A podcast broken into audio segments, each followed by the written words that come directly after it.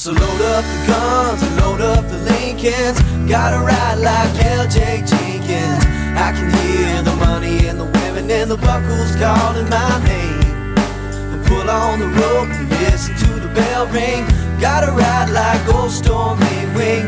It's a rodeo road, tripping kind of day. Hello, everybody. Welcome to episode number 26 of the NFP podcast presented by 3D Entertainment. The NFP podcast is brought to you by Sneaky Weasel Lager and Hey Y'all Southern Iced Teas, the official alcohol sponsor of the show. As well, our official clothing sponsor, Wrangler. Long live Cowboys.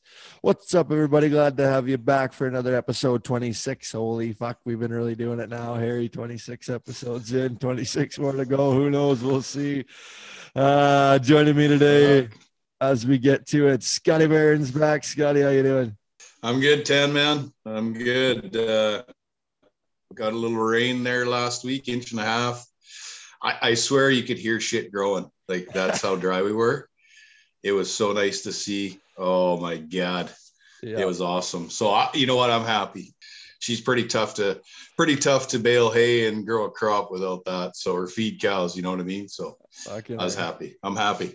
Yeah, that's pure gold. We got some rain too the other day, which was like you say, well needed. I think the a lot of the province of Saskatchewan across into Manitoba got the rain that was needed because it was it was dry fucking everywhere. I was out fencing with uh, Logan Cadlick again on the fence line, and and uh, you're walking through the grass and it's just dust flying like through the grass, you know, not enough Yeah. dirt field like the grass. I was like, oh my fuck. And the the pastures and stuff weren't going to be taking cattle here coming up because uh, the, you know there's no grass and it's so dry and shit. So yeah, she was getting to be a little bit of a bind around here. Plus the fires. Uh, to follow up on that from last week, we were talking about the fires outside of PA here. And fuck, it got bad, man. After Yeah. we after we did the pod, uh, tuned in that week and followed it for a few days and the wind wouldn't stop howling, you know, and then it's so dry and uh, would kind of calm Yeah. down through the night and then the morning would hit and it would just fucking pick up. It's never really been all that windy around here. And fuck, I feel like we're in Lethbridge here this last month. It's just fucking cannot get out of the wind. And of course, dry wind, fire just rolled and fucking burnt down a bunch of that forest. And I haven't heard about all the you know, they got everybody out of there. I know that, but I don't know about the, the outbuildings and houses and different shit like that. But I had some people calling, uh, wondering about pens and stuff for animals and shit like that. So yeah, it got pretty pretty hairy there for a while. They brought in a bunch of uh, firefighters and and the, the water bombers and helicopters and everything from all over uh, different provinces and shit. So is it can is is it contained now? Like they got her under control? Yeah, yeah. Once the wind died down and uh and we got a little bit of rain, they got her contained enough. And uh the last few days they were just monitoring it. Uh, but yeah, it's it's contained Mhm. now. It sounds like it's good. And then we got I don't know what we got, a few inches of rain here uh about uh, two days ago now. So on on Monday we got two inches of rain. So that helps get uh, get that fire out and get the fucking grass growing. So we're all set. So Yeah. it goes How many drunk farmers? How many drunk farmers were rolling around PA there? Fuck me. oh shit. Going on out there? Yeah, so we're set that way. And uh yeah, so you know, other than that, around here there hasn't been too much going on. Our our province seems to be opening up more. Saskatchewan announced today, Scott Moe said that uh, sporting events and youth sports are allowed to to get back going. So uh, I think we're at about 70% vaccinated. And instead of stage one that, that we had set where you could have 150 people, but not, not sporting events and still weren't allowed to go until stage two, but we hit the marquee now for, for stage two numbers. So for those of you listening in America, it's fucking crazy. I know, but uh, yeah, we're, we're at a point now where we can, we can see other families and stuff now here. And uh, by May 30th, we're allowed to have 150 people outside together. So we're we're moving in the right direction. I hope. What about you guys? You guys are still in a bind out there, huh? Yeah, well, that's good for you guys. You're doing a hell of a bang up job there in Saskatchewan, and and what like we are not, we are not. Yeah, we're bad. We're headed the wrong motherfucking way here now. Uh, I hate to say it, but um, they should just shut down Winnipeg. It would help a lot of stuff, you know, kind of like they did with Regina. They just contained the city. Mhm. Um, that's a lot of where our issues coming from. But yeah, I'm afraid we're headed back into full. In fact, there were six doctors on the news tonight, which I rarely watch anymore, um, saying they want full shut down all essential, shut down everything, and let's be done with it. But I don't know, man. The, as we go for as we go further and further on, it's getting harder to talk people into into staying home. It is. Uh, Yeah, it's shit. people have had enough. People have had enough. Is there is there is people getting vaccinated and stuff? Like, is that part of the? Is there a reopen plan you guys have out there, like we have, or no? Or is there nobody's getting it, getting the needle, or what's going on? Well, yeah, there is people, but not enough. There isn't, to be honest with you. There's not enough people going to get it, whether you choose to or not. Um, and also, people aren't getting tested anymore. You know, Oh, They got- fuck. if they Yeah. got symptoms, they're just doing whatever. So I don't know, Tan man. I uh geez, it's getting tough to take. I don't know. Yeah. I, I know BC, Saskatchewan, and Alberta supposed to uh announce something tomorrow about opening up again a little bit too. So I don't Yeah. know. Hopefully we get cleared up and get the fuck going here with life. So something gets rolling. Yep, we'll see how uh see how it all Yeah. plays out. But there was a a tweet or a quote of some sort from uh, Dave Portnoy that runs Barstool Sports, and it was talking about how crazy it is right now that there's some stadiums that are full capacity or half capacity and then right beside it or, or you know a couple hours down the road or across the country in the same country there's not allowed to nobody's allowed or across the border nobody's allowed. It just doesn't there's no common fucking ground of how that makes any sense to anybody. So you could just go to one place and sit with 20,000 people and then go back to the other place and not be allowed to see anybody. It doesn't yeah. Wild. So hopefully the shit gets straightened out Oh man, I know we've been saying it right from the start. There's no rhyme or reason to it. So I don't know. Whatever. We'll we'll get through this here. I'm something's got to change. Something's got to change. I know Yep. that. So Yeah. PBR full capacity in Jacksonville, Florida this weekend was pretty uh pretty good watching, pretty entertaining. seen Cool. that. Cooper Davis takes the win, back in action. Fucking right, it's good to see. Coop Yeah, Step up to the plate, rode good too. he's on fire. Yeah, Yeah, he's he did. it. I watched uh, some highlights and stuff. Yeah, he's yeah, he's uh he's on fire. Good for him. Good for him. Couldn't happen to a nicer guy. That's right. Takes full advantage of uh, the buck offs from Jose Vitor Leme, which never really happens anymore. Uh, has a little bit of slip up on the weekend, doesn't do any any good, and, and Cooper takes full advantage, rides all his bulls, and, and takes the win. Kaique Pacheco as well does some does some good in places in a few uh, rounds there and whatnot too. So those guys are are uh, trying to take advantage of every chance that you can get when Jose hits the ground, and that'll be a be a tight race to see. The bull of the event goes to Detroit Lean. Uh, big Red Bull. Oh yeah. Yeah, he's kind of he's kind of been hot this year. Had a few few good outs there, and uh, I don't know. I don't, I don't know who got on him this weekend, but kind of drew good. The guy kind of got you know blew off right around there and looked pretty solid. Had a, had a good out. Was you know was a great bull, but I don't think he'll be in in the running for bull of the world or anything like that this year. But a good out for him.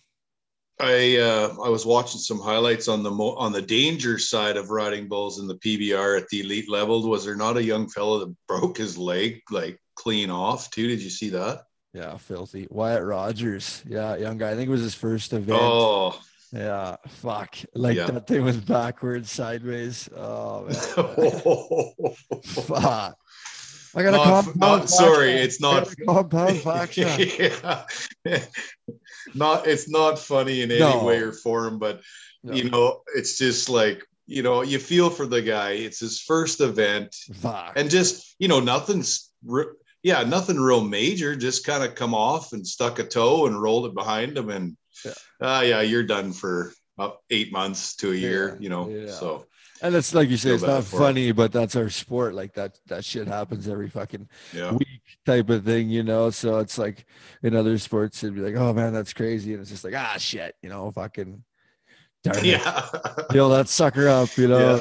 The 10 guys in the locker Dang room it, are like, yeah. oh, that happened to me last week. Or, you know, the, yeah. yeah. that shit's a common denominator Yeah, in the sport. So, but thinking about him, man, shit, and uh, I think he had a, a post there the other day about a comeback and whatnot that way. So we'll see how that goes. Also on broken leg, fucking uh, chat. Did you see Daryl Thiessen break his fucking leg? Once Oh, again, yeah. not funny. that was a femur, but I I seen like this is what was funny about it. I seen the post that he put on there, and it was like you know like broken. I'm thinking broken femur, like holy shit, that's bad. And then the video came on, and holy shit! Did you see the video? Right.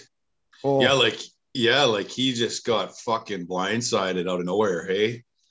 Yeah, I, I, you know, I've unfortunately have had to experience that with Braden, and uh, he had a Daryl had a picture of the break, and I mean, Braden's femur was broke bad. It was kind of more shattered, but Thiessen's was like broke, broke. Um, Oh. So all the best. Yeah, shit. Who said who said trotting horses wasn't dangerous? Oh eh? shit! Eh? Stops stops fighting bulls and goes trotting horses and frick it like that's like you know those like uh, shows like ridiculousness and like all those rec tape shows or how he made it through or how how they lived or whatever you know like uh, like you're not supposed to live through those that one was like Mhm. that was that that one will be on some tv shows i think because holy fuck that thing smoked him sputtered him like getting hit by a fucking bus so yeah thinking about t too man that's that's no fun. And, and femurs is what the the hardest bone to break in the body right? So unreal.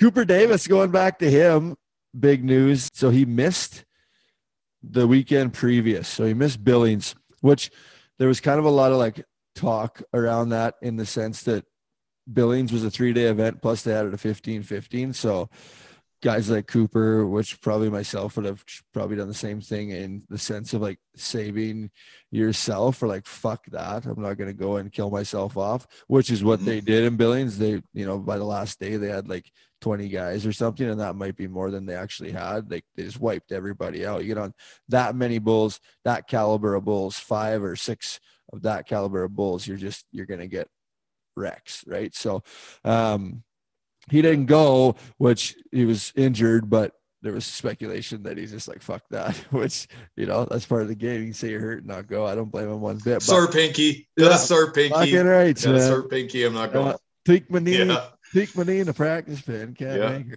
yeah so Yeah. so he didn't go but uh supposedly he was injured but then he, also he was moving and uh moving from their place uh to somewhere else uh, i think in dallas but all his shit got stolen. It's on Facebook. You can go on there and, and check it out on Instagram, Twitter. You can share it. His fucking world championship buckle, his world champion ring, his NFR ring. Um, there was like five or six things that were like like most Yeah. people get are lucky to get like a world finals ring in their career, let alone a world champion ring and uh, NFR ring and all that other stuff. And it's all fucking it got stolen, man. And I don't know if it was the movers or what went on, but we got to track that shit down because that's that's just ridiculous. Yeah, for sure. I, I hope I hope somebody does the right thing when they come across it, and it's not some crazy freaking fan that finds it in a pawn shop and decides to keep it on their shelf, get drunk, and talk about it. You know, Uh, it, it it doesn't it doesn't matter if Cooper gets those replaced the exact same. You know, however it all goes about, it'll never be the same as the original one. So I hope he does get them back. Uh, Yeah. yeah, we all know buckles, buckles, rings. That shit is everything to us as rodeo and bull riding and bullfighting athletes. That's what we. That's what we do, man. That's what we do it for. Really, let's be honest. Yeah, try and make some dough doing it at the same time, but that's uh, you know, I hope he gets everything back. I hope someone just comes forward and says, "Ah, fuck, sorry, man, sorry, sorry, bad judgment. I took your shit. Here it is." My bad, bro. Yeah, fuck. Yeah. Probably the movers, man. I don't know what the hell. Yeah, we gotta get to the bottom of that, but we'll stay on top of that and see where that goes. Speaking of that, like losing those things, I remember um oh, fuck, it was like one of those rodeos like just across the between Saskatchewan and Manitoba that Art Francis used to have. I can't remember, like Gilbert Plains, maybe one of those. Yeah, ones. probably.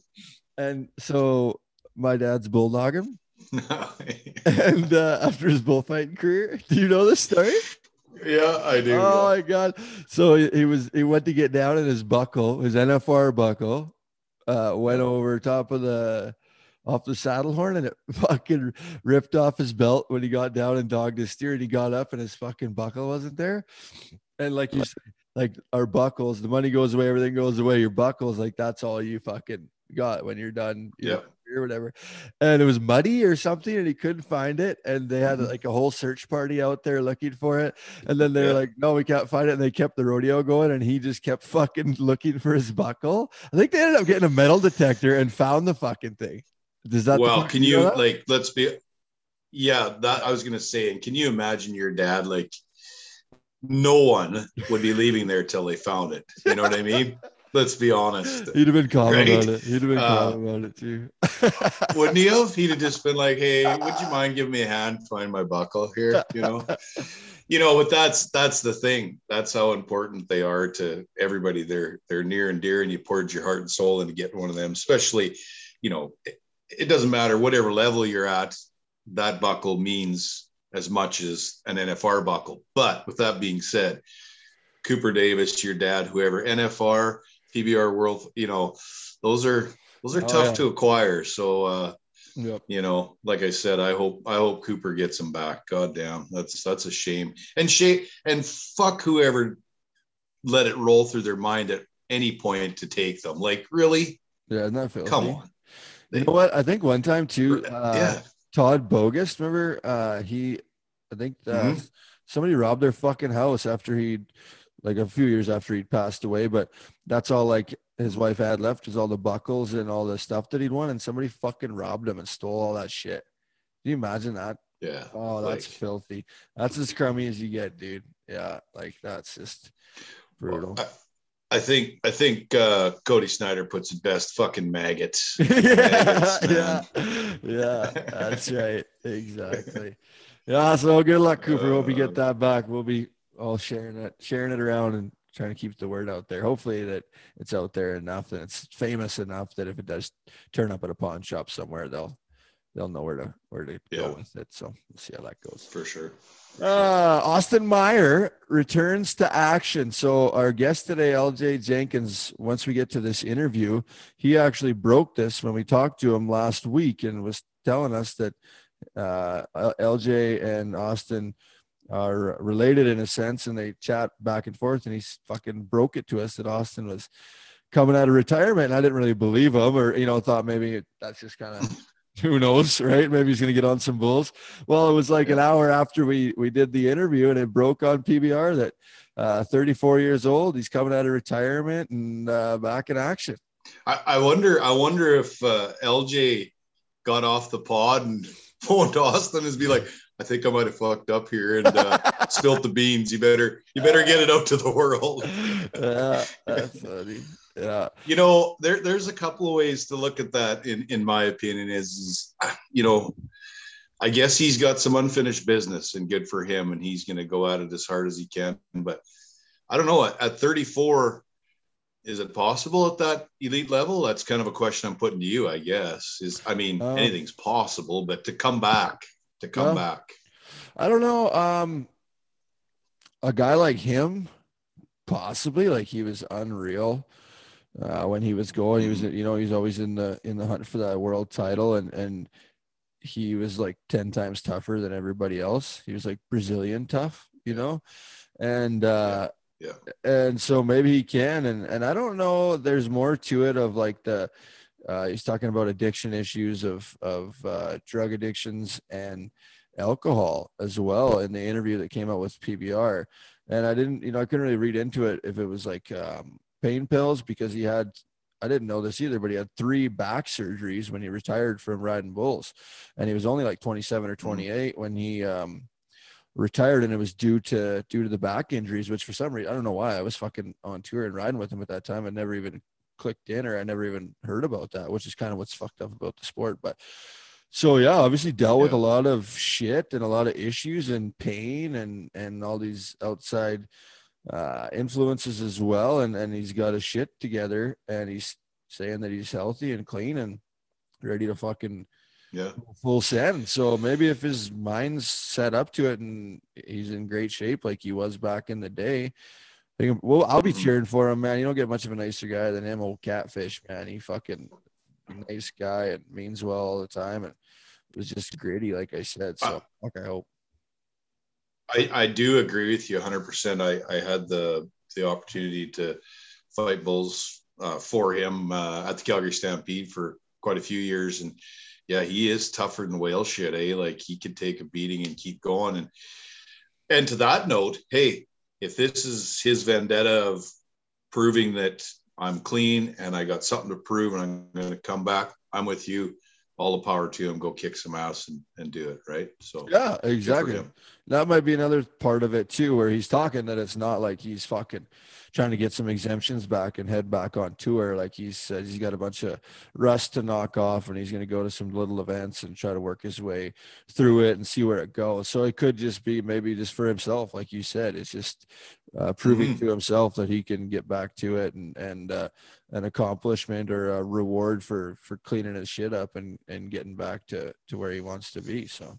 We'll see. That could be a good watch. wouldn't that, if I remember right, he was endorsed by Bad Boy Mowers, was he not? He always wore Yeah. that orange, wasn't it? Bad Yeah. Boy Mowers, Yeah, yeah, yeah. That, that, Uh, would, would, wouldn't that wouldn't that be rank if he if they picked him up again and he shot back up and won the world next year? like, fuck, what a story! What a story! what a storyline. Oh, that'd be cool. yeah, Yeah, Shit. yeah. I don't know. Those the the Bad Boy Motors is out. I think of the the PBR, but we were talking about that too. And in, uh, the other day, I don't know if it was me and Jason or who were talking about, but but the endorsement deals and how crazy it is. How the young guys that you know they pick up these sponsors when they come in, and you get guys like. uh we're gonna have Luke Snyder on here in a couple of weeks, and you know Luke was had the most rides, uh, sorry, most consecutive events on tour. Went to the World Finals 13 times, and until he won the last Cowboy Standing, like one of his last events that he went to, his 300th event.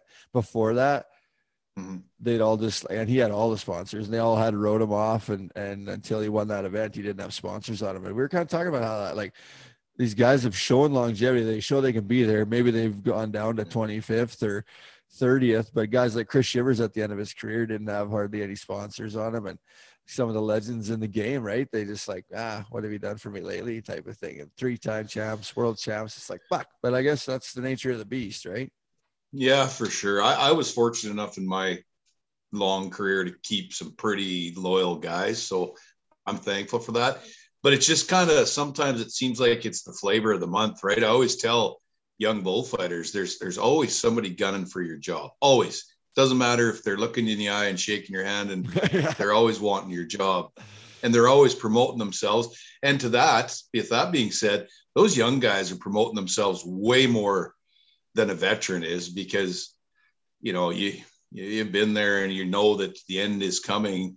You kind of let your foot off the gas outside of the arena not inside but yeah it's it's funny. Hey like you said guys that prove themselves for that long they should be the guys with the most money uh you know in their genes but sometimes it don't work out like that. Unless you're unless you're fucking JB Mauney unless Yeah. you're JB Mauney right Yeah, dude, he's on a he's on a whole new level though. Like, and I think McBride was on a, le- a level like you'd think Shivers was too. Like, yeah fuck, right? But like, I don't know exactly how much McBride was making, but uh, there's always rumors and talks of, like, especially our younger generation, Mhm. like that motherfucker was making so much money. So who knows what he was actually doing? But yeah, like guys like JB, like you know, JB can post like two videos or something on social media and have by far way more Mhm. follows and likes and all this sort of stuff that that these young guys are trying to get now to get sponsorship. And he's just had like JB same as McBride just no give a fuck attitude of kind of how they went about things. And people respect Yeah. that people like that right? So yeah. JB speaking Well- of him Del Rio did you see him? Yeah. Holy jumps out and just kills one eh? Yeah rodeo Fuck, cowboy good for him. Yeah yeah Yeah, Good I wonder him. how it works. I wonder how uh, his endorsement stuff works in that sense with with the rodeo side of things. 'Cause I know lots of those endorsements through the PBR are for like PBR events. So there's a lot of guys that even when they go to touring pros and shit, they won't wear like the same shirts or same logos Mhm. and shit that they will like on the televised events because it's all a lot of it's Mhm. based off of just the television, um, you know, the time on TV that you're on. So Sure. I wonder how that all kind of, I would ask his, his agent or somebody how that all works, but I'm pretty sure you, they- Well, I like JB. yeah, I I would probably venture to guess that JB's answer to that if one of them came to him and said, "Ah, no, going to a rodeo," he'd be like, "Fuck, whatever, I don't give a shit. See you later." You know, that's that's how he rolls. That's how he rolls. Yeah, that's right. Yeah. So Del Rio was pretty cool watching too. That's one of the first times I tuned into the uh the Cowboy channel there, other than the NFR. I got to watch that, but uh pretty cool to see that epic event. Not the best bull riding by any means compared to especially watching the the PBR that was on right before it. You know, you watch it on Ride Pass and then you flip it over to Del Rio. But yeah, some good rides and I think just a historic event. Yeah, I was gonna say I think it's the heritage behind it, eh? That that draws people to it. It's just it's like one of those ones that you everybody wants to be at. Kind of like back in our day, Box Springs was the hugest amateur rodeo. You would give up everything to go there, right? Uh those those there's those good places and people will, will miss they'll miss weddings and and birthdays to go to that, right? So whatever. Yeah, yeah. Um, Phil Mickelson. Did you watch any golf this weekend?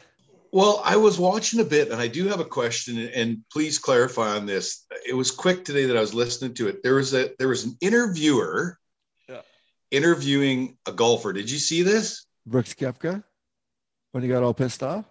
Yeah, what was that all Yeah, what was that all about? What, like was who was he mad at? Was he mad at the interviewer or the guys walking behind him? No, I yeah, don't know. so- What's so- the story on that? Okay, so it's the guy walking behind him who is Bryson DeChambeau. So I don't, I like obviously don't have the ins on what goes on on that tour, but from like the interviews and from what you can read and shit, this guy is not liked. This Bryson, and he's the guy that gained all the weight and and he uh he can hit the ball way further than everybody else. Now he's like trying to change the game with how he how he goes about playing the game. But uh, from from what the what the tabloids and everything are reading, he's not the most well liked guy on tour to the point where most of them can't stand him and to play with him by the sounds of it. Which I don't know if it's his attitude or Yeah. or what what what it is that these guys aren't liking. But that guy, that's Brooks Koepka, that stopped that interview because he just like couldn't even stand the sight of of Bryson DeChambeau walking by him.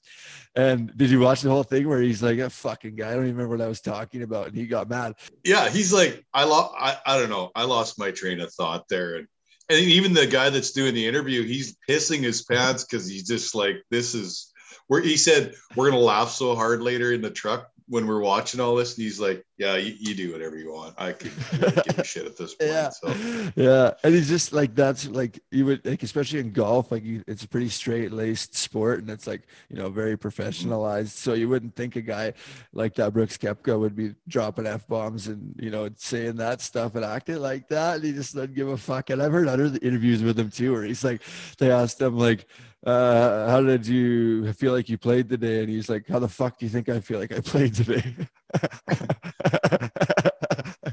Which is pretty sick. I like it. you know who he's kind of a reminds John Daly. Do you remember him? Yeah, yeah, yeah, yeah. Do you remember? Oh yeah, dude. Fucking John Daly's right so that, so that guy would crush that guy would crush like a 12 pack and smoke darts winston's while he was golfing right Yeah, he still is. like he was he was a legend yeah. yeah It was like it was like last week or something, or it might have been this weekend because this was a major. So he's got some fucking chronic injury. So he's the only player on tour that is allowed to uh, drive a cart. You know, they have to walk at the PGA. So he's got a fucking Yeah. cart, and he's getting into some of these events because he's won them in the past. And the PGA has a rule: once you've won an event, you have an, a lifetime buy to that event, so you can. Uh, play the first couple of days and try to make the cut. So he's still playing at these events and there's a video he's still darting and he's in his cart and he got stuck at the one point like in a sand by a sand piece and the fucking fans had to push him out. Just true legendary john daly. Yeah. oh love it. Oh god uh, but phil mickelson good phil for him. mickelson wins it Mick phil goes uh 50 years old and and uh takes the win guy's been at it forever and a wildcat in his own right too if you follow him on social media he's always fucking around and has funny videos and not giving a shit what he's up to so cool to see good guy good character you know what? I watched a documentary on him, and um, he's a hundred percent. Well, from this documentary, he's a hundred percent for the fans. He's all about those kids and stuff that are at those big events, giving gloves, giving balls, you know, taking the time to acknowledge people. And I gained any respect for him after I watched that. I think I think that's so cool for a young aspiring golfer to have Phil walk up and acknowledge you. Like what a way to build the sport, right? I think that's the that's the biggest thing that has to happen in a lot of professional sports is take the time for the youth and get them rolling, get them liking what you're doing. So Yeah. cool. He's 50 years old. Yeah, you think you can do her? Fuck, you're, yeah, I was just gonna say he's still. I I got a chance. Eh? I'm 49. I'm four. I'm 49, so for sure I could do that. Shit. You're back in the game. Yeah. You probably have to drink a few sneaky weasel lagers. if you're looking for a smooth, refreshing beer this weekend, grab yourself a Sneaky Weasel craft lager. This mildly hopped craft lager delivers a bold 5.6 ABV, but goes down crisp and clean. This beer pairs well with any bull riding celebration, fun in the sun, and good times with friends. This beer, beer is available all across Western Canada. Sneaky Weasel Lager, the official beer sponsor of the NFP podcast. Douglas texted me, uh, and he, all the only thing when he came on the podcast last or a couple weeks ago, the only Yeah. thing that that I read from him, I haven't talked to him in a long time, and it said, "What the fuck's a sneaky weasel?"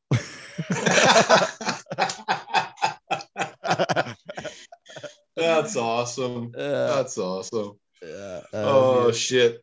Hey, um, are you uh if you're in Manitoba, it's a kangaroo. If you're in Saskatchewan, it's a bunny hug. If you're in Alberta, it's a hoodie. Are you wearing a fancy hoodie there tonight? I gotta get me one of them. yeah, Dang, those are nice. dude. The material's good. I didn't know how that uh, print on demand stuff would be. That's why I wanted to make sure I got a few for myself before I gave it to the public. And fucking right, she's she's comfy as shit. So she's public now. Well, you can get them. Yeah, the word must be out there because I have a neighbor just a quarter mile up the road here is calling the other day. Where how do I get that? Just send me the link. I need to get the caps. So yeah, well, here we go. Here Send we them the go. link and away they went. Yeah. Yep. Shit, yeah.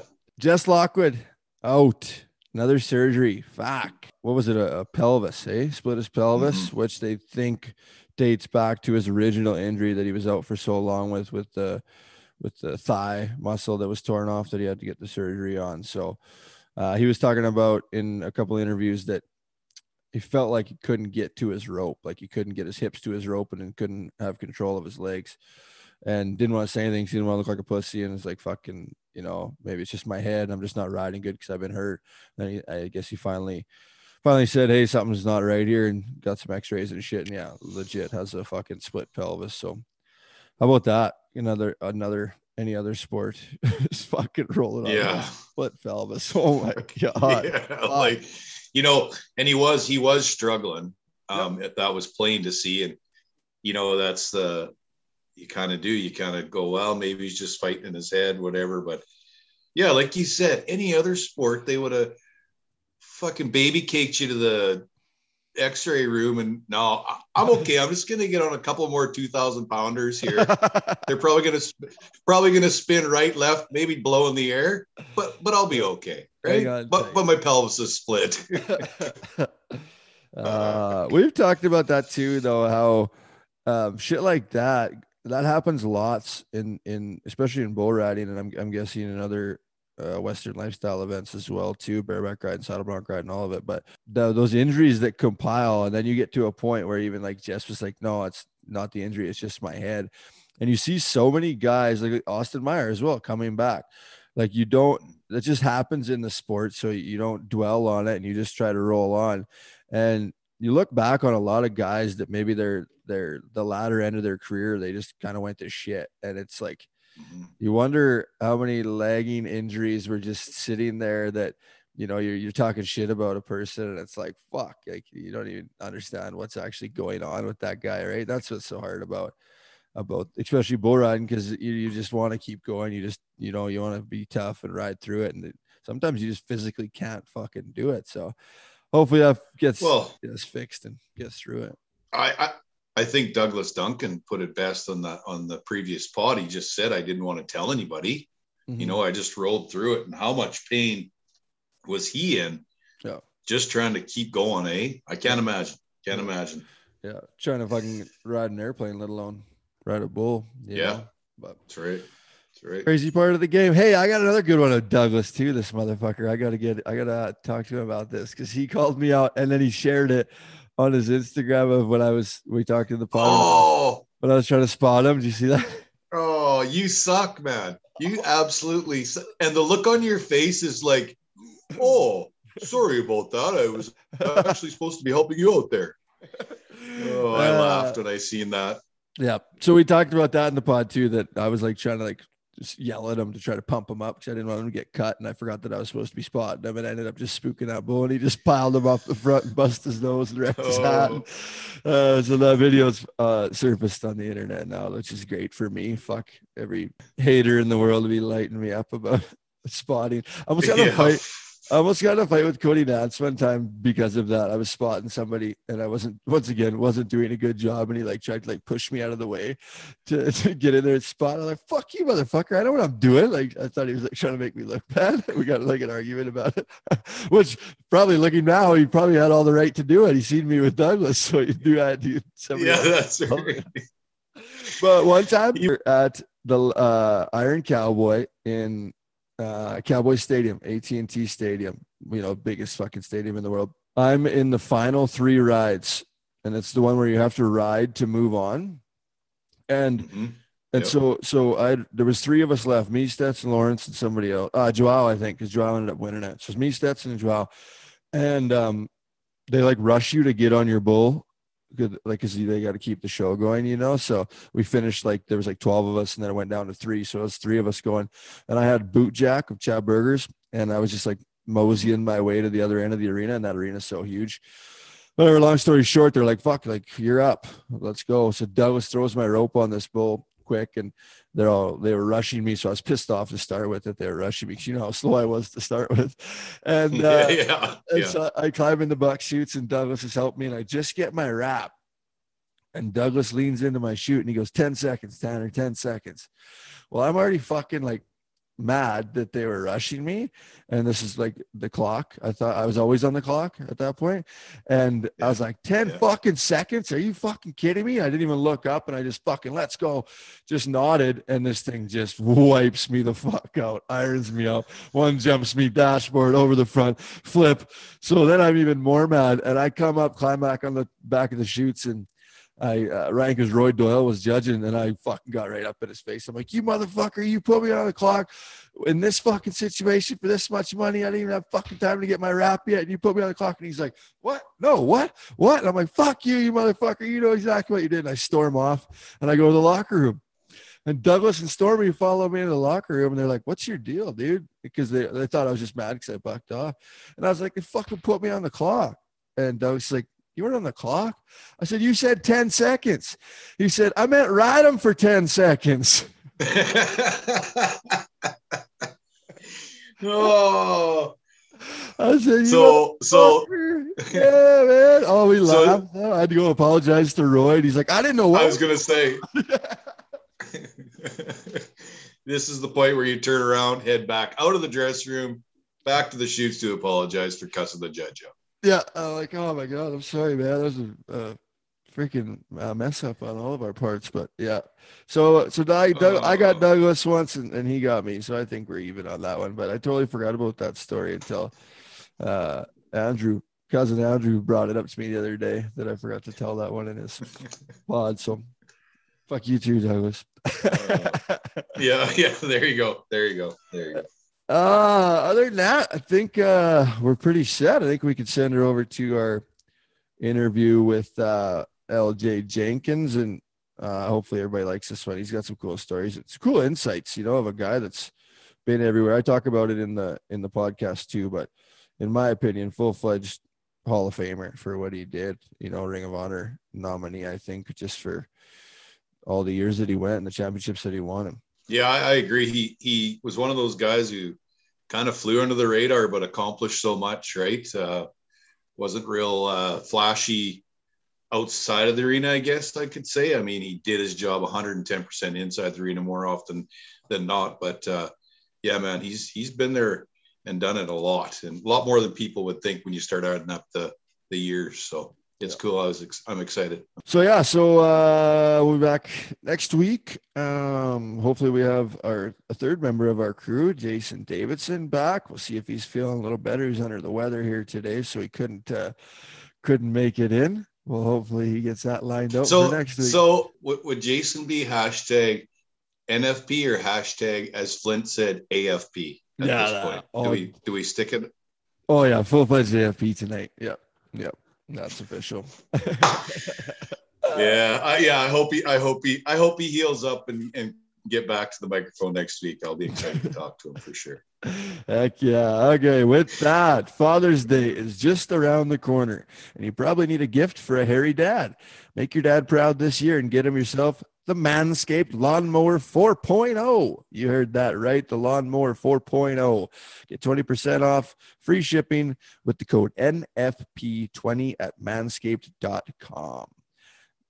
Scott, tell the boys, hey, you might need some more. You already got the 4.0. Maybe you can get Dougie one. Oh yeah. Well, maybe, maybe, maybe I, I'll, I'll get him the 4.0. I think he's at that age where you can get him the 6.0 and he still wouldn't use it. So no. Uh, They hey, they are that 4.0. I what was it? The what did we get first? The 2.0 or the 3.0. What did we get 3.0. first? 3.0 was the one that we Yeah. got. And then the 4.0 just came out this month. Yeah, that 4.0 is on fucking real. It's so fancy. It's so fancy. I think it has a high beam and low beam light on it. Ah, that's good. Manscaped is the only uh. men's brand dedicated to below the waist grooming and just launched their mower 4.0. Imagine surprising your dad with a sleek, well designed, and optimized body hair trimmer that says, Your balls will thank you on the box. Their fourth generation trimmer features cutting edge ceramic blade to reduce grooming accidents thanks to their advanced skin safe technology. You might ask, how is this lawnmower 4.0 different from other trimmers? Well, this upgraded trimmer includes a multi-function on-off switch that can engage a travel lock. This is a great feature if your father or yourself do a lot of traveling. Yeah, she's legit. Just another step up from the 3.0 that is well needed. Yeah, does the trick. yeah, unreal, unreal stuff. Love it. That's 20% off with free shipping at manscaped.com. Use the code NFP20. That's capitalized NFP20. Don't forget that you came from your dad's balls this year. Show your original home some love with Manscaped. That's a good one. What a line. Fucking right. Did you like seriously? Did you just do you think of that, or does someone write that shit for you? Oh, I think of that better off the top of my head. No, that's yeah. That's oh my god, that is that is a good play. What is that? Is that a play on words or what? That's Yep. really that's really nailing it, so to speak. Pure gold. Yeah. Uh, before we go to LJ, one more thing. Uh, the NFP tour stop number one and number two in Prince Albert, Saskatchewan, Tanner Byrne Invitational. Uh, June 10th and 11th is a go, especially with these new regulations. We're all set to go. And uh, I got some tables sold, selling 15 uh, tables for the 150 each day. So completely sold out on the, the Friday and a couple couple left on the Thursday yet. So fucking she's gonna be gold, man. Everybody's fired up to to get to it. So I can't wait. I can't wait. And I say that calmly, but inside I'm like, oh, I can't wait. It's good. Yeah. It. I, I'm telling you, I, I there, there's going to be people that I, you know, haven't seen for a long time, and uh, it's just, it's just what everybody needs right now. So good for you, Tanner. I'm glad you're taking the time to plan all that stuff, get her going, because it's going to be fun. oh yeah. So we'll get uh get to our interview now with L.J. Jenkins. It's LJ Jenkins with his foot on the gas. It's great. I'm number one now, but it'll be greater in about two months. LJ Jenkins was an 18 year old phenomenon. He won the world finals a couple years later. Here he is contending for a world championship. Some people would think LJ's been flying under the radar, and I agree with that up to this point. Now that he's world number one, everything changes. Do it again. Reindeer dipping last week. Red jacket this week. Away from his hand. This kid is a miracle worker. Our guest today is a World Finals event champion, an NFR aggregate winner, 320 qualified rides on the PBR's top tour, 19 of those 90 point rides, 11 trips to the PBR World Finals. One of the absolute greats of the game, LJ Jenkins. Larry, how you doing today? Man, I'm good. I'm good. I'm glad to glad to be on here. Glad to have you on, man. What's uh, what's been kicking at the house here since uh, retirement? What you been doing? Man, I've been I've been pretty busy. Um, when I retired, I kind of started a new little bull riding tour. Uh, kind of my goal was to give a place for them young 16, 17, 18 year old kids to be able to go get on really good bulls so so they're ready to make that step, you know, when they turn 18, but then have it to where they can they can win a lot of money. Um, you know, out out here there's a lot of events to go to, but they're not very much at it. And then the bulls they they're getting on they're not going to get them ready to go to the PBR or PRCA rodeo. So I uh, I had a lot of a lot of success with that. Cannon Cravens was one of them. He was a tour champion before he went on and made the PBR. Shit, Uh, and you know, I think the first first year I paid out two hundred thousand dollars to you know in this little tour, and that Oh, was wow. that, that was my main goal is to make it to where they can win a lot of money, get on good bulls, and uh, you know, and just just be ready for that next step. Fucking Yeah, A. set them up for set them up for success. Exactly. And you know, uh, and like I said, them them kids they would come. Sometimes they'd get matched over their heads, but you know what? They came back next time, and then they they got on a good bull and they got to riding, and um, I I could pick them out like that. That kid's gonna make it, you know. And there was a lot of good kids that came up through that, and uh, you know, it's uh. I've kind of slowed down on doing that tour now. I, I put on a bunch of events at my house, ABBI events, um, and uh, yeah, I just stay busy doing that. Then I haul bulls on the side and raise bulls. I got about 200 head of cattle here that, that I raise Oh. buffalo bulls with. And and then the most busiest thing is my, my little girl. She's a two and a half and she got on her first bull the other day. Like I always said, that was not going to happen. No, but she seen them little walk and trot mini bulls and that was the end of it. She was not taking no. So Oh, so you think that that's key like there's there that's a good discussion that a lot of our listeners probably wonder about too it's there's half the people think that people are killing young guys off 16 17 year olds getting on too good of bulls and then it wrecks them for the tour and then the other says like you say where uh you got to get on those bulls because that's what fucking bull riding is. You're not gonna ride 80 pointers. You know, you have to be able to ride those good ones. Do you? What do you? Is that what you kind of think on that? Yeah, you know, the deals that I did were bull team events. Um, so the bulls were always really, really good. Um, I think we're all kind of stuck, and you being about kind of the same age I am, I'm sure you were the same way, but I didn't make it to where I was getting on little jumping kickers. You know, I was getting on chute fighters, never had a rider on them, you know, I mean, and I know it's, it, it's changed over the years, but um, yeah, I do believe you can get a good young kid hurt too quick. But then again, I do believe he can go get on 85 pointers that just kick and spin, perfect timing. You know, that is perfect for him. Them getting on 78 pointers, you know, that jump and kick and don't do nothing, you know, make one round and haul butt, you know, that's not helping them any. Yeah. Um, but I do agree. Yeah, no, a 16 year old kid don't need to jump out there and get on a 92 point bull, you know, by, by any means. But I've been watching, um, I, I go to team deals all the time and they're bring your own riders down here. And there's a lot of 16, 17 year old kids from Texas, Oklahoma that, that have got in with a team and they'll be 88 points all day long and should have been, but that's a bull that fits them. They know, um, Yeah. you know, but you ain't going to run in a bull that just went to the PBR finals on them. But then again, I say that heck, I had an event last August and uh, uh, it was right after the PBR finals and a 15 year old kid rode, rode my finals bull. And I was Yep. like, whoa, you know, and so it's just one of them things, you know, if they're overmatched, yeah, you can still hurt them, you know, I think, and you can break an egg in them. But then again, if them guys know what they want at the end of the day, you know, I, I think they're going to be successful. Hell yeah. Fucking right. Well, they said Cannon was could be 90 when he was like fucking 15. They said he smashed Yeah, and his and, and his brothers and his brothers no different. His brother shit. gets on point at all these team deals. Caden Bunch, he just went to his first PBR the other day and was like four for four, and yeah, yeah, he um, yeah, it's uh, it's cool to watch them them young guys come up. Fucking name. Okay, let's hop into it then. Uh, your career was one that, uh, well, my opinion, Hall of Famer all day at some point. Uh, 10 world final 11 world finals pbr doesn't give you credit for your last year when you broke your neck but you still made the finals that year so 11 pbr world finals that's fucking unheard of really nowadays especially right and uh what where did it where did it begin how'd you get into the sport um you kind of had a bunch of different hometowns throughout the years so so what was your story into into the sport in the first place Well, I was born and raised in Missouri. Um, and my dad rode bulls and he got my, my older brother into it. So in Missouri, I started out riding calves and um, just moved on from there. My mom got remarried to um, a guy in, in New Mexico, which would have been Austin Meier's uncle. And that's Yeah. how I, me and Austin were related.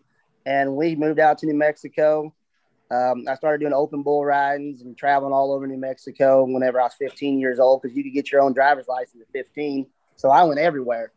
And, uh, you know, I, I always knew what I wanted. I wanted to be a bull rider. Um, one of the, the big things that sticks out in my mind is I also like to play basketball, which I'm short. So, I mean, it wasn't going to go nowhere. But, you know, in high school, I was fast and I was, I was a good point guard.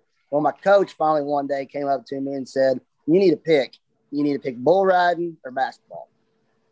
And because I kept missing practices, you know, and I was like, I was like, well, this is pretty easy for me. So I handed him my jersey right there. And about two years later, I was a senior in high school still, and I had done made the PBR World Finals. And he had to come tell me that I made a good decision. yeah no but, uh, but yeah, you know, I mean, I always knew. I mean, I grew up with the Casablanca series, going winning, winning those, and me and Travis Briscoe and Ryan McConnell, we were high school guys together, and uh, you know, uh, it was it was always a back and forth deal between us three, and we all knew what we wanted at the end of the day, and that was the PBR. And um, when I turned 18, I was fortunate enough to get in a, a PBR that day in Gillette, Wyoming, and I won my very first event Oh, and then shit. it was like that was in July, and I won that event, and then I went on. I went on to make the finals that year, still with three months left. But you know, it's one of the things I always I always had my mind set, and and that's what I did. was the first event was that uh what was your first one is that where you rode reindeer at your very first event No, no, actually, uh, my very first touring pro was in Gillette, Wyoming during the high school finals. Let me tell you something. You're an 18 year old kid and you just win the PBR before the high school finals. I had a fun week. Uh, you know, that was uh, Uh, if, if I could have one week or two weeks of my life back, it would be from the week you go to Shawnee, Oklahoma for the IFYR and drive all night to the National High School Finals Rodeo, riding the PBR, and then do that. That was that was a good time. But uh, oh, shit yeah but yeah, no, uh, I actually when I got I got the call, I was at Tahlequah, Oklahoma's PBR on a Friday, and I got the call that night that I could get in Pueblo the next day. So I drove all night, you know, for my first PBR, thinking, "Heck yeah, I finally made it." I that was a bft a bft or a bud light cup Yeah, that was a. Uh, I think I don't know. I don't. I don't. Yeah, it was still a Bud Light Cup then. I think oh shit they had beer in the locker rooms, whatever, whatever that. But uh, I went there, got bucked off. I went two more events, bucked off every bull. So here I was, the young guy, thinking I, I made it. You know, the hard part's done. Now I can't ride a single bull. And uh, then the, my fourth event was in Laughlin, Nevada. I bucked off my first bull again. So I was down. I was down in the dumps. I didn't know what to do. And uh, I rode. I ended up riding my next two. Not think I made the short round. Nothing. I was just happy that hey, I finally rode something and um, they come and tell me like you made 15th place so you, you're gonna make short round so then i was really i was like hell yeah you know i was excited. Then they tell me i got reindeer dipping. Like all right you know i mean at that point i was young enough i didn't care. Yeah. Um, I still I still he- remember hearing the story from my mom and my stepdad because they because they weren't there they were at home. And my and my mom was kind of like me. She was just excited and finally glad I finally stayed on a bull you know so she didn't think nothing of it. And they do this whole spot on reindeer dip and wrecking out Mike Lee you know when he flips Yep. over his head and all this and I still remember my stepdad telling me whenever that camera moved on to the rider that was getting on and it was you, my mom jumped up and down, thought that was gonna be the end of my life. Like I'm dead. What what does she do? You know? and you're And, still in uh, high school right you're I was yeah, I was still like a junior in high school at this point, you know, and it just worked out, you know. I mean, he kind of had an off day, I guess you could say, but you, never knew what you were getting with him, you know. But uh, I got him rode, and then the next weekend I went on to Columbus, Ohio's one, and I won that event, rode all three bulls there, and kind of the same deal. I was like, oh, now the World Finals, you know, I'm riding good, everything's good. Well, I get skunked at the World Finals, like I don't ride a stick horse to water, and Mhm. it's uh, it was just it was just that that that first year was a big learning learning tool for me and figuring stuff out, and I don't know, it was a long time ago. What do you fucking do in Vegas when you're uh, 18 years old, still in high school, and you're at the World Finals? I can imagine what you got up to, but was there some good ones with that? Well, no, actually, uh, you know, I think that first year, that was when you had four day or three days, and then you had like a three day break, and then you went Yeah, on. Mandalay Bay, I- and then moved over to the Thomas and Mack. I actually went home during the break. Really? So I don't know. I mean, I had to go to school, and I just went home and thought, just like you said, there's nothing for me to do out here. Yeah. So I, I went home and came back, but uh, yeah, you know, uh, it was so long ago. I don't. I'm I'm sure I had a good time. I just uh, there ain't Yeah. there ain't no big stories that pop out of my mind. Yeah. I you know, you just think like, yeah, you can't get up to much. So being 18 years old and yeah, going back to high school for the week and then back to Vegas for the second hours. For the next week, yeah. Okay. What about college? You didn't go to college then, or you said you did go to New Mexico? I did not go to college. So you you guys you were just going like junior rodeos and shit. You and McConnell and Briscoe. You guys all got on tour early, right? All three of the you same time, yeah. Yeah, I think me and Travis got on pretty close at the same time. I think Ryan might have came in a year later.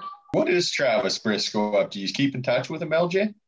I see him every now and then. There, when I was putting on that tour, he'd come to an event or two. Um, Yeah. but no, not really. I don't. I, I haven't heard from him in a long time. I did hear a rumor that um, Austin Meier's cracking back out. No shit. No way. I was gonna ask you. called What me he's or- up messaged me the other day. Yeah, no, he messaged me the other day and uh was just like, you know, just small talk. And he's like, Well, I think I'm pulling my bag back out. And I said, Are you sure you want to do that? you know? And uh, he's like, Yeah. And I don't know, there's a bull riding here this weekend. It's called the Mustache Bash. It's just like a fun event. I guess he's going to ride there. He he thinks he's still got him a few years left in him, and I hope he does good. But I know I'm his. I'm the same age as him, and I ain't got no years left in me. Yeah, no shit. Wow. That'd be good. That'd be fun to see. A little Valder on action coming back out. Oh, uh, Yeah, yeah. Come on back. Did Ednei still going? Ed and I He's still Yeah. going to PRCA rodeos. Yeah. yeah. that's Yeah. Yeah, Ednei's, Ed and I's going to the Velocity events. I seen him the other day at a team deal. good. No shit. Really? Wow. Yeah, Yeah. No joke. He's got to be 40. every bit of it. Uh, at least. Yeah. Who was the guys that you were looking up to when when you got on tour at that time? So, like you said, you still built uh, Bud Light Cups even at that time. So, who were the big dogs uh, on tour at that time? Well, Luke Luke Snyder was one of them because I grew up in Missouri. I went to a bunch of bull riding schools that him and Matt Bohan and LeBeth put on, you know, Yeah. with Gary Leffew. Uh, so I kind of had a relationship with them, kind of. So I looked up to them, and then um, Owen Washburn because I'd always go and ride it ride at his events there in New Mexico. So I knew Owen pretty good. And um, whenever I got on tour, though, Willingham he took me under his wing, and I guess I guess we can blame all these crazy stories on him. Let's just put it this way: he taught me well. yeah. Is that is this where the cowboy holler comes into play? Sean Weesey. yeah, the cowboy holler. That's uh that's one of them whenever you just you know, you just got too much too much fun and you had to get sick and just rally back up and you the cowboy holler and you're ready to go. Oh yeah, the cowboy holler. I love it. Uh, speaking of uh, Luisi too, I was talking to him about different stuff, and uh, one thing like uh, Jason as well, myself in the agency business representing guys, you were always had all the good shit, right? Like you were you were the man. It seemed like the first guy to have monster. You had you always like like Jason always talks, right? The sharp dressed guy. You knew that this guy was uh, consummate professional, the way you looked and dressed. What's the deal with Monster? You were the first one to to have that come into play, right? You knew about it before everybody else as well. Yeah, uh, whenever Weesey and them came up to me and said well, they might have Monster on board, they want to do a learning trial.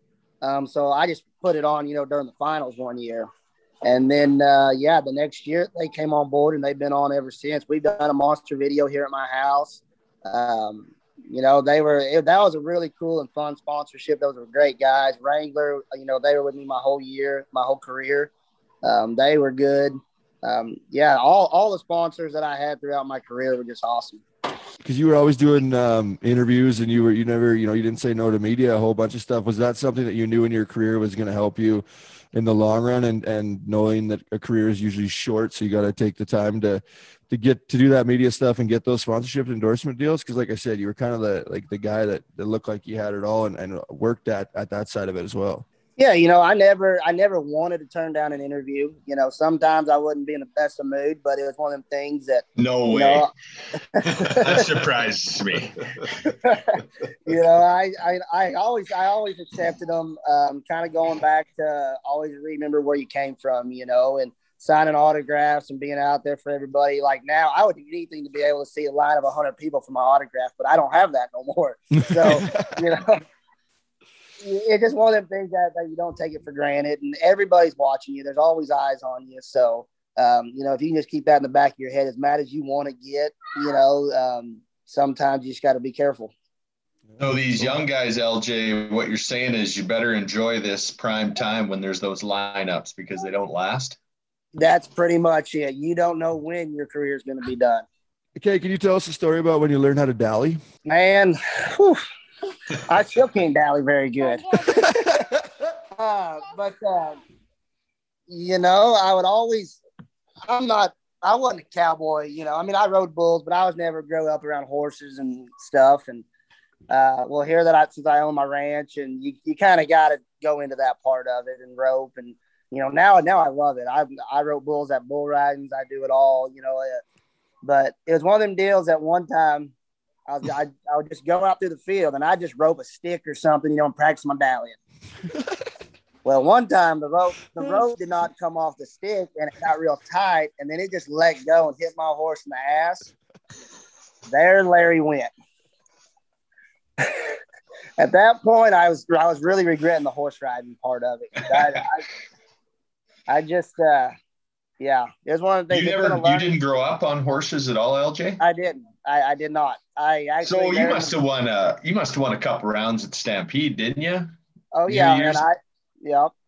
Yeah, do I? You hated getting on that horse, didn't you? I hated it, and um, the thing I hated even more was riding a horse in the NFR Grand Entry every oh, yeah. day. Yeah. That well, just because well, for one, you had dipshits like Cody Whitney you know, that rode right by me and knew I was scared of horses or not scared of horses, but just didn't didn't really want to want to go to bucking in front of the crowd, you know. And uh-huh. he would try to try to take my head stall off going down the alley or something stupid to try to get me thrown off. And yeah, it's one of them things. But now, you know, I mean, heck, since I've been retired, we we're on horses quite a bit, and it's kind of a different a different lifestyle for me. Yeah, yeah. What uh, what made you go rodeo? And you you went to the World Finals over and over, and then it was kind of near the end of your career, right? That you did the the uh, NFR. 2000, 2011 uh, yeah. when I went. Uh, I, I went a couple years before that. I tried to go. Me and Clayton Foltyn kind of partnered, traveled together, and you know, I, I went to some, but I just I didn't set my mind into it. But as a kid growing up, you know, everybody's dream is you want to ride them yellow bucking chutes. I mean, that's just a dream that every bull rider should have. And uh, finally, that year, 2011, I thought, uh, you know, this is a year I want to do it, and, and I did. And um, you know, at the end of the day, the PBR pretty much gave me everything I've got here. I mean, I, I PBR is the great, greatest thing that I've ever done. But the funnest things that I did was go rodeo. That was the mm-hmm. most fun I've ever had. You know, the events you go to, they're laid back. They're just, uh, man, it, it was awesome. And whenever I, I went there, won the average, and then I didn't even go to none. I said, you know what, I'm good. I, I did what I did. I mean, because obviously doing the PBR and rodeo, it takes a toll on your body. You got to stay healthy all year, and, and that's hard to do. Well, then they up the money and everything. I was like, you know what, I want to go back. Well, then that was four years later. They they wouldn't give me my NFR exemption, so I got turned out of every rodeo I mm-hmm. entered. Like it didn't matter, and I had to go to California for a thousand added rodeo just to get my money, and my qualifications up, and I finally broke the top 50 when, whenever I got hurt. Oh shit. So, yeah. So I was I was headed back that direction, but uh, yes, I didn't make it. what about the what about the uh, the NFR experience itself? What does how does it compare to say the PBR World Finals? You know, like I said, PBR World Finals, the money, it's awesome. I mean, it's but when it comes down to which, if I had to pick which one I like the best, it's the NFR. Just the experience. You know, whenever we're there for the PBR finals, you get in a cab. You know, the cab driver's like, "Aren't you? Aren't you a couple months early?" You know, everybody Um, knows NFR. Mhm. And um, when you go, when you get there, I mean, the whole town turns into cowboy town, and it's just uh, ten days in a row. The after parties, you know, I mean, there ain't much sleep. It's just, uh, Yeah. it's just a hell of a time. Yeah. yeah. And you were kind of, you were always, like you said, that laid back kind of guy, not really the fucking amped up guy jumping around back there. You know, you're just calm, cool, collected the whole time. So that rodeo side would seem to, to kind of fit you. How did you, how did you last so long on the PBR side? Just the money side of it? You just knew that that's where you wanted to be, or what do you think? Yeah, and I don't know. I got to where I didn't like being gone, so it was easy to fly in, ride, and obviously the money. You know, I mean, if you're doing this, you're doing it. I mean, we all love it, but at the end of the day, we we want to make a living doing it. You know, and uh, yeah, I just uh, whenever whenever you get on tour, you know, and you get to being in that top ten and whatever, you know, you're kind of like a namesay, and you, and you got to go. You know, it's something that I'm not just going to quit. Hmm. Um, so yeah, I just I want to make the make the finals every year, and that's what I did. And if I could do something on the side, then then I would do it. Yeah, fucking right. Well, let's get into the uh the career ending injury. Broken uh broke your neck, correct? Broke your back, broke your neck. It broke my neck. Where uh, was that Billings? That was in Nampa, Idaho. Nampa, yeah. Can you walk us through uh you know, I, I know it's probably tough to talk about, not something fun to talk about, but that day and, and just everything that went along with it. Obviously, you rode for so many years, and then all of a sudden, for it to come crashing down like that, what what do you what kind of stands out for you about about that injury? Uh, you know, for one, uh, that wasn't even the bull I had drawn. I got a reride, and I shouldn't even got a reride. You know, he was old, old Fulton was being was being gracious to me that day because, uh, so I shouldn't even got a reride, but I got one. And then it's one of them deals. Oh yeah, strong heart's the bull I had, you know. And I was like, oh, this this is good. He's good. Everybody gets along with him. And I was I was riding riding perfect, and my hand just popped out of my popped out of my rope, and I was kind of like in the middle of him riding no handed. And when he just threw me up, I hit his butt and kind of just came down right on my head. And worst feeling pain I've ever felt in my life. Just just the burning, you know, down Really? down your spine and. Um, yeah, I, I knew something wasn't right, you know, and I was trying to be positive about it. And, you know, that, that night Tandy came in there and said, you're done. You know, there was another doctor there that said, oh yeah, you'll be back in six months, you know, and when Tandy got there, he said, no, he said, this is, it was the same thing that uh, Paulo Crimber had. Okay. So, you know, it's one of them deals. So I knew I had to, I had to do something. Now, with that being said, that wasn't the last bull I've been on. Yeah. yeah. yeah, I've been on probably, I don't know, I'd say six or seven since then. Oh, you did, hey? Just at the house or at, events, or where'd you go? Well, well, one, the first one is about a year after I got hurt. I was at a bull riding. There might have been a, quite a bit of fireball involved. And a buddy of mine had a bull there that been to the NFR back in the day, but he was old, old longhorn, just turned back to the right. And somebody bet me I wouldn't get on. Like they had the arena halfway tore down because I mean it was a fair deal. It was over. I ran out and I yelled at the the last van of bull riders. Said, "Are you are you where y'all going?" They're like, "We're leaving." I said, "No, you're not. I need somebody's gear." So I got all the gear and I got on him and rode him. And I mean, you know, it was it was good. And I was like, "All right, that's it. I'm done. That's that was stupid. I should have never done." Because I mean, I really at the end of the day, my neck was so bad they didn't even have surgery on it because they're afraid, you know, if they hit an artery or something, and it still bothers me every day. So there was that one. And then I think there might have been one other one. Yeah, there was one other one at the house, which every time I've been on since then, it, there's been there's been help with me. Okay, there's been some kind of Some influence courage, that told yeah. me getting on a bull is a great idea. yeah. Uh, So uh, yeah, I, I got on one at the house, rode good, and I mean felt good. And It kind of, you know, I sober up the next day, I'm thinking how stupid it is. But at that time, I'm like, hey, you know, I should go get my neck fixed. You know, I still got it in me. Yeah. Well, then, uh, then a, a guy got a hold of me at an event and talked me and said, "Hey, make it your your final last ride at, at my event on New Year's Eve." And hell, at that point, I thought I could ride any, any, anything, you know, with the day I had. So I said, all right, yeah, I'll do it. Well, the next day I woke up. I'm like, oh man, I shouldn't have told him that. First thing I did when I got on Facebook, it was plastered everywhere. Like he done advertised it. I'm like, son of a. so I knew I had to get on my last bull at this event. Well, the bulls I'd been on before, I hadn't had that plan. That just happened. Well, here I wake up that morning to that event, knowing I have to get on a bull that day. And it's just one of them deals where I'm like, matter of fact, he was a Canadian bull. He was a good sucker. I, I took him, I got on him, and I rode him.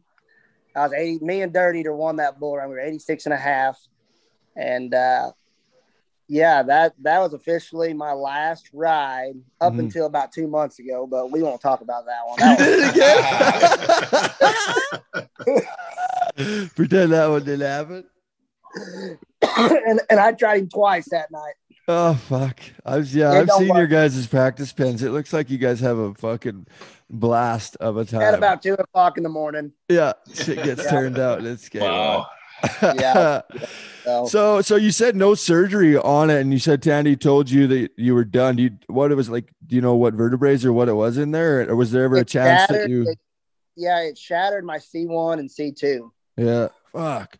So, was there ever a uh, like a scare of you not feeling your legs or, or uh, you know anything like that, or or I mean, I think I think that's always a scare, you know. I mean, even get getting on a horse and getting thrown off, or hitting your head, you know, walking under your trailer. You know, it's every time I something like that would happen, I'd hit my head on a bar or something. Like I, I'd feel it, you know. Um, so I mean, there's always that, and you know, I'm not. I was a bull rider. Okay, I'm not the smartest son of a bitch out there. I've after six my six month checkup, I haven't been back. yeah, So yeah. And you Yeah. know, I I, you just, I need to go get it checked. I need to get stuff, you know, make sure everything's good because, I mean, it still hurts. I mean, every every other day I'll wake up and it'll be hurting. Did you ever go back to Tandy and and like you have an appointment and like did he would you say you can't fucking do it, buddy? Like you'll be fucked, or did you Well, think I about coming back? I didn't go through Tandy. Um, I went through his neck doctor there in Dallas, and yeah, I mean, from the word go, he said you're you're lucky to be alive or, or not paralyzed because I guess the C the C one and two is what your head where your skull balances on, you know, and I Hmm. shattered it. So Mhm. When you- when you- When you watch that back, LJ, I just watched that video here an hour ago. Um, And of It course, almost- you fucking guys, they just they, they like they joke around about it on Facebook. If you go on LJ's Facebook, it's all his buddies from back home. And when you hit the ground, he starts kicking his fucking legs, and it's instead of uh, like everybody else is like, "Oh my god, that's so terrible." You guys all just like, "Oh, look at this fucking guy. He's trying to break his toes after he broke his neck." He's trying to break his. Toes. But you know, you look back at it, and we've seen how many wrecks have we watched over the years. You know, you didn't come from a you know a real significant uh, distance down. You know, it was just a. I guess when you talk about freak accidents, that was a freak accident. Which you know, in bull riding, that's adversity and the shit you deal with, you know, day to day. But uh, you know, when you're crawling away there, like Tanner asked, you knew it was serious, though, eh? Yeah, yeah, and like you know, watching it back, I mean, I've landed. I used to land on my head every time I got off. It seemed like like that was a big joke in the sports medicine is is how how bad I'm going to land, whether I stay on or if I or if I get bucked off. So I mean, I've landed hundred times worse than that. It was just one of them Yeah, deals yeah. that got me perfect. And uh, yeah, I mean, crawling away. I mean, like there was no question of where the bull was. Like I didn't care. You know, it was one of them deals where the burning that went down my whole, I mean, to my toes, like I knew something was bad Yeah, yeah. You know, speaking of the video, uh, my good buddy Blake Rowan, he lives right down. We've been best friends forever, you know, and it wasn't a couple weeks after this happened, you know, here I am, and, and he makes that video of me doing it. And uh, yeah, it, a lot of people got really mad about it, but, you know, it is what it is. You know, everybody's got, got, got to know us, you know, we don't, we just joke around. I mean, we're going to take the worst case scenario and turn something into it. If it's, he can make a good joke about it, then that's what he's going to do. Uh, the good moments though from from the career, like we talked, you, you your career span over ten years, you've seen all sorts of bulls, all sorts of riders. What stands out for you as like maybe your your best ride or, or an event that stands out to you? What what is kind of the, the biggest moment that you can remember of, of those years on that big tour? Well, you know, winning the PBR finals was was really big. That was my second year. I was 19. Um, just one of them deals where I mean that that to win that and uh, you know, that was, I think, Adriano Moraes won the world title. Just to have my name up there with them guys, you know, that's going to be pretty big. And then, you know, throughout my year, I rode Voodoo Child was, was one of my good rides that I look back on because I think I picked him seven times probably and got him rode once. Oh, but, uh, you know, he was one I would always pick. Um, I liked him, but uh, he always had something different to him every time. But, it- you know, I wasn't one that liked them big, scary ones. You know, I liked them, you know, just about middle of size pack bulls. And he went in there and he stood good. And he was just, he was just a good one to pick in the short round Yeah. uh, you know, but I'll have to give it to y'all. Anytime somebody tells me if I'm going to go to a rodeo, which one should I go to? I say Calgary Stampede. I mean, that's hands down, you know, the, the, the one we look forward to every week, every year. You know, it's uh, it was, it was fun just to go out of country, and you know, you guys know how to party, and uh, Well, thanks, just gotta- buddy. Thanks Yeah. for that. yeah, Yeah. yeah, you, it's a it's a great time, and you just got to stay off the escalators. we talked about that with Jet. We Yeah, had Jesse on the that's pod. on the pod, yeah. I was uh, looking. I don't know if it, I thought it was your contact on my phone, but I've got a picture of you sitting. You know, when we're sitting in the hole at Calgary there before you guys get introed, and Oh, I don't know if you forgot your hat or what, but you No. took some one of those. Did you trade your Oh hat with some girl? Tell this story. Oh, Remember that? No, what it Corona- was, like a Corona hat or something. Like it was It was- worth six bucks. It was it was the same night Jesse fell on the escalator. We were up there watching the chuck wagon races, and you know we were having a good time. And Jesse took my hat and just launched it out in the crowd. And I don't know if y'all know this. I know y'all live there, but during the Stampede, they don't sell real cowboy hats anyway. no, they don't. No. so that was the best thing I could come up with, you know. And I just bought it and um went to intros in it, and luckily I, I ended up winning that round that day.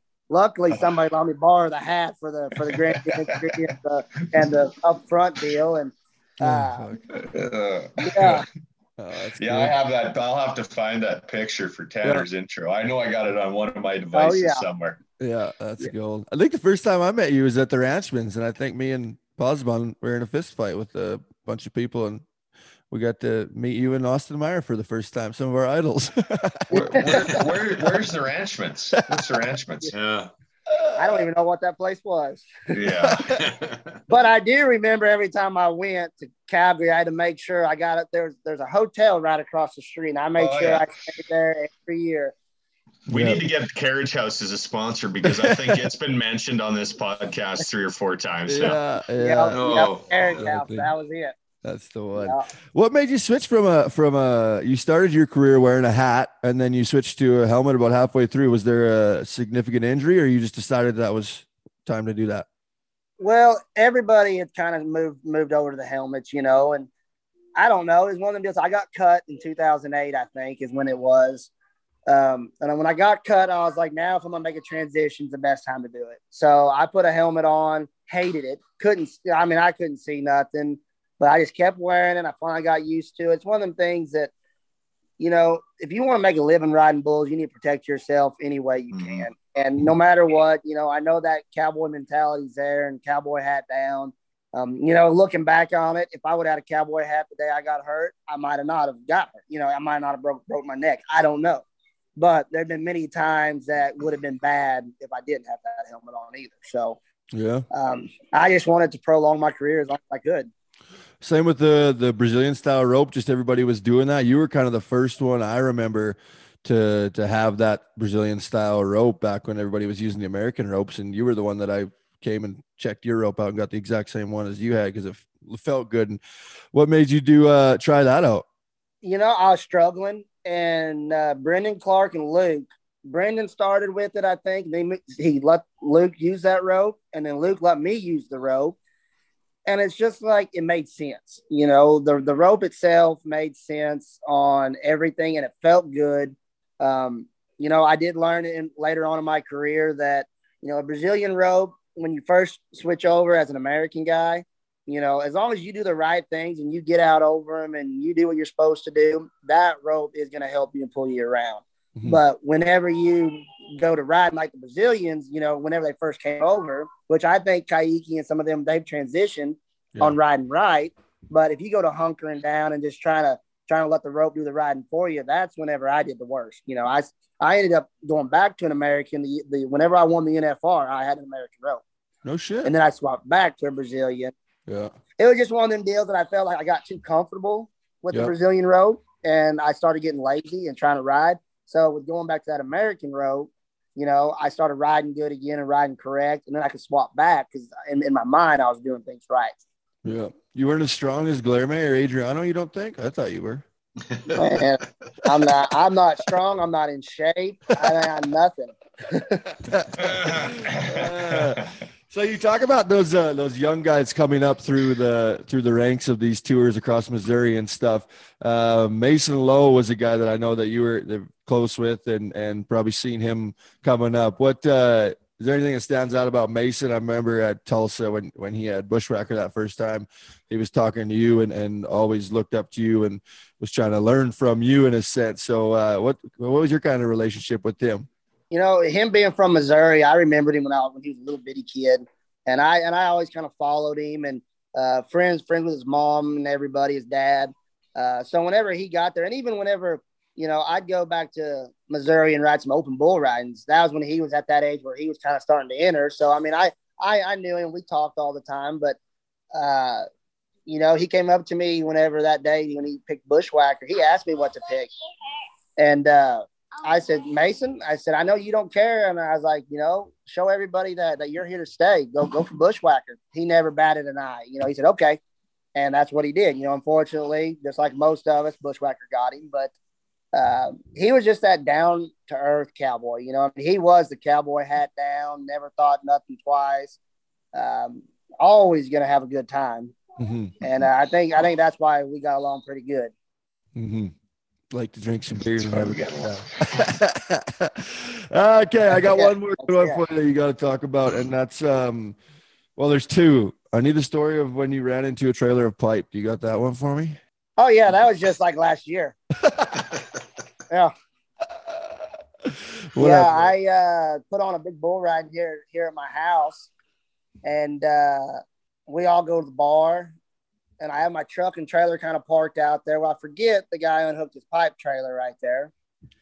So we come back, and for some reason, I think I need to load my bulls and take them to the, my other to my other place at three o'clock in the morning. So I go hop in my truck and go to just cranking it around. Don't even look in my mirrors, you know.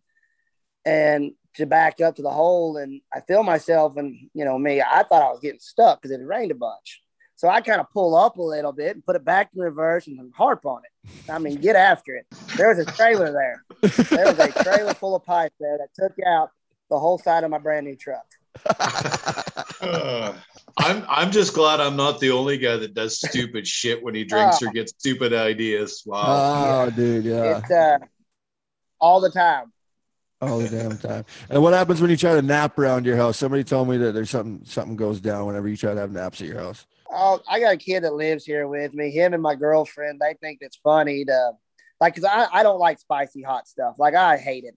They'll get syringes full of hot sauce or whatever, and I get it and I'll sleep with my mouth open most most of the times. And sure as shit, I've woke up to just mouth full of hot sauce most of the times. Nobody is safe around. Nobody. Yeah, yeah. It sounds like it's a, a really good time um, around there. So what's next? What do you think uh, for for LJ now with your bulls? Obviously, you're gonna you keep doing that. You got all those cattle and stuff. Is there ever a chance you'd like to come back and do media stuff with the the PBR, or uh, what's kind of in, in the future for LJ? you know, I think just the the bull deal. Um, keep raising them, keep playing with them, get a good set to go the PBRs. Uh, you know, and I'm I'm still I'm kind of I'm starting a new little bull riding tour. Just I'm always trying something new, try to figure out how to get everybody involved and with the bull team deal. And I'm I'm fixing to try to launch that come next year. And um, you know, I'm I'm going to be involved in it regardless of whatever I do, and just raise this little one because in about two years we'll be probably I don't want to say, but doing the damn barrel racing and all that. So I better get there. ooh, Uh, Yeah. nice. Yeah, All that's a whole new tax bracket when you start buying barrel horses, trailers, and trucks. That's it. That's it.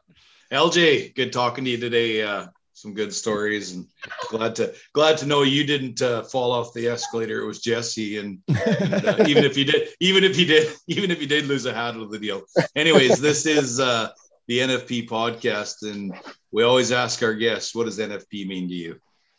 just being a cowboy. You know, don't don't, don't ever turn turn away from nothing. Don't ever turn away from a challenge. Uh, you know, and I've seen it a bunch here. You know, bucking bulls for for younger kids. You know, I've caught myself. I mean, calling them the biggest pussies that that, that they can be because they're scared. You know, and it's just one of the things you got to look past that. You just got to keep going, and uh, you know, you, you you can't reach your goal without trying, and you you just can't be a pussy. I mean, that's it. Oh yeah. Yeah. Yeah, but you got to be all in. What's uh, what's the best advice you can give to a young bull rider just starting out, wanting to actually has never been on a bull but wants to be a bull rider? What's the advice? What would be the one or two things you'd tell them? You you need to go to YouTube and, and, and watch. You know, pick out pick out a mentor, pick out uh, you know a legend, you know, and, and watch it and just learn some stuff. And then before you even think about getting on a bull, go go to a bull riding school. You know, learn the fundamentals, the technique, they're going to have bulls there that, that that's good for you. Like you come to my house and want to get on for the first time, I'm gonna be honest with you. I'm probably not gonna put you on something that you need to be getting on because I don't keep a lot of that a lot of that type of bulls around. So I mean, the main thing is, you know, go after it. You know, it's it's not ballerina. It's not you know, it's it's gonna hurt. You're gonna get on chute fighters. You're gonna get banged up. But if it was easy, everybody would do it. You know, so you just mm-hmm. got to take you got to take the good with the bad and just learn how to do it right. Fucking right. That's good. Awesome. Larry, awesome. give us your give us your your top bull right now, one that we can watch for. Uh, a lot of our our fan base watches the Ride Pass CBS every weekend. What's what's your go to right now? Your top one, you think?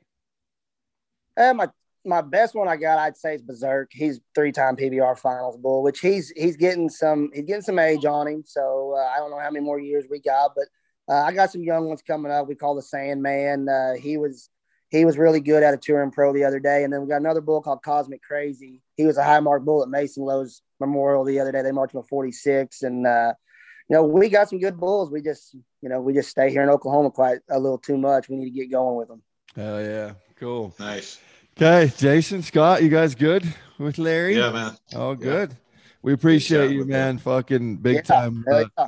One of the best, in my opinion, to ever fucking strap the rope uh, as a PBR rider. All those years of, of going and uh, like I said, Hall of Famer in my opinion one day. So looking forward to the to the Ring of Honor ceremony when when they finally put you in that some bitch. So uh, once again, appreciate you coming on here. Appreciate sharing a locker room with you and having fun all over those years. And hopefully we have many more to come.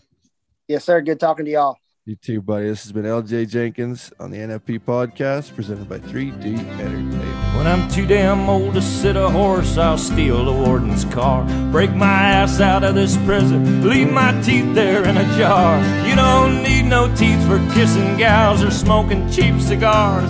I'll sleep with one eye open, neath God's celestial stars. Tonight we rock, tonight we roll. We'll rob the Juarez liquor store for the reposado gold. And if we drink ourselves to death, ain't that the cowboy way to go? Tonight we ride. Tonight we ride. Tonight we fly. We're heading west toward the mountains and the ocean where the eagle makes his nest.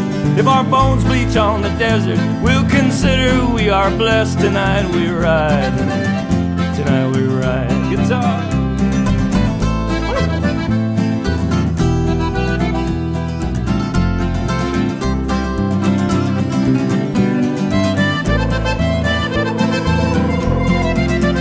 Tonight we ride.